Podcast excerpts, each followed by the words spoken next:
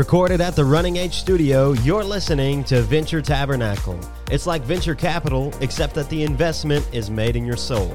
This is where America hangs out to talk about anything and everything from a biblical perspective. I'm your host, Ty Hervey. Join me as we learn to view the world through the objective lens of the Bible. Alrighty, everybody, we are back for another episode of the Sunday Sermon. So glad to have you joining us again this week. Last week, if you missed it, we learned about the four types of soil that represent people's hearts when it comes to the gospel. We had the path, the rocky soil, the thorny soil, and the good soil. If you missed it, be sure to go back and give it a listen. Today, we are continuing moving forward, and we're going to see what happened right after Jesus told that parable as Jesus gathers his disciples around him, he asks them a few questions and he gives us a warning and a promise all built together. And what we're going to see is just how important it is to truly listen to the words of God. Let's get started. Our text for the day is Mark 4 21 through 25. It says this And he said to them, Is a lamp brought in to be put under a basket or under a bed and not on a stand? For nothing is hidden except to be made manifest, nor is anything secret except to come to light. If anyone has ears to hear, let him hear. And he said to them, Pay attention to what you hear. With the measure you use, it will be measured to you, and still more will be added to you. For to the one who has, more will be given, and from the one who has not, even what he has will be taken away. Now, this passage is often referred to as the parable of the lamp or a lamp under a basket. And what Jesus is communicating here is very important, specifically for the disciples that he originally spoke this to, but also to you and I today, even 2,000 years later. So let's break it down, shall we? First, Jesus uses the example of a lamp under a basket.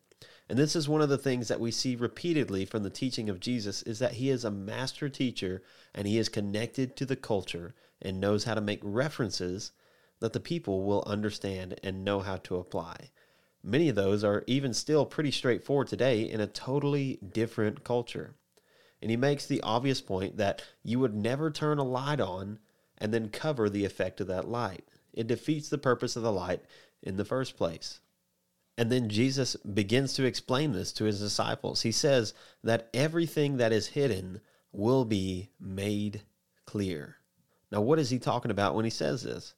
What did we learn last week about the way Jesus is teaching now? This is why it's important that you listen to last week. We learned that he's using parables now, stories with a meaning and a lesson to communicate the gospel. But we also saw that parables are only riddles if you don't have the interpretation of the parable. And the disciples got one on one instruction on what those parables meant, but the average person of their day did not get that honor during the time of Jesus. And what Jesus is saying here is that the parables that only the disciples understand at that time will one day be told to the entire world, and they'll be common knowledge for anyone who would seek it out and even that Jesus would use the disciples to spread this message after Jesus returns to heaven. You know, later in the story in chapter 10, we're going to see Jesus charge the disciples to spread all that he has taught them everywhere in the world publicly. But in this moment in the story, only Jesus and the disciples, and perhaps a handful of other people, know how to explain the parables that Jesus is teaching. Now, think about this. Is it still like that today? Are there only 12 people in the world who know what the parables mean? Well, no, of course not. They've been revealed to us in the scriptures, and the Bible lays them out clearly if we are just willing to study it properly. And that's where we come into our part of the story.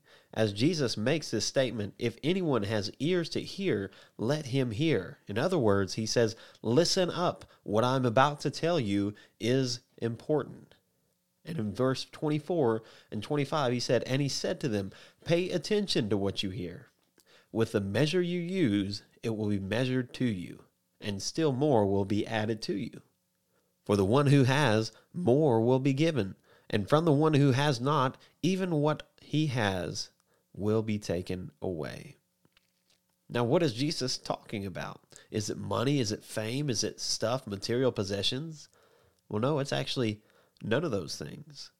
What he's referencing in the context of this passage is knowledge of the Bible.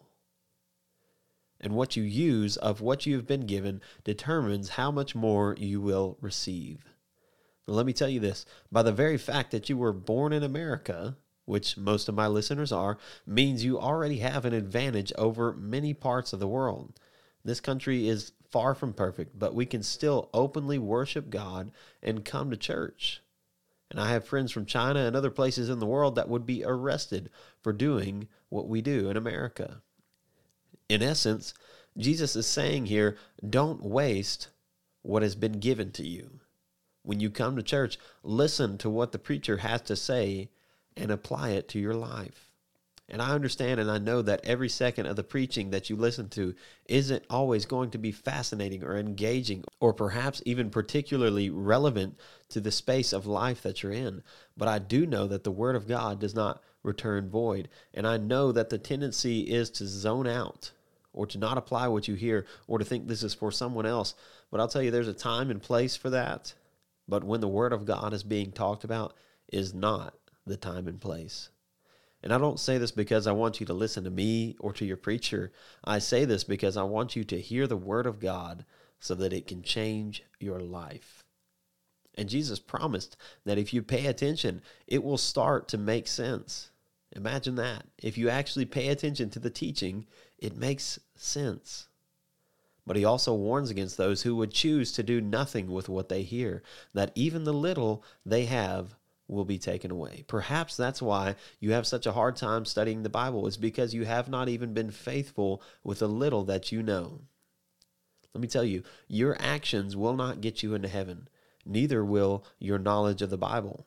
Only placing your faith in Jesus will do that. And when you become a Christian, your life will look different because the Holy Spirit indwells the believer and gives them the power to live a life that is different and set apart from this world.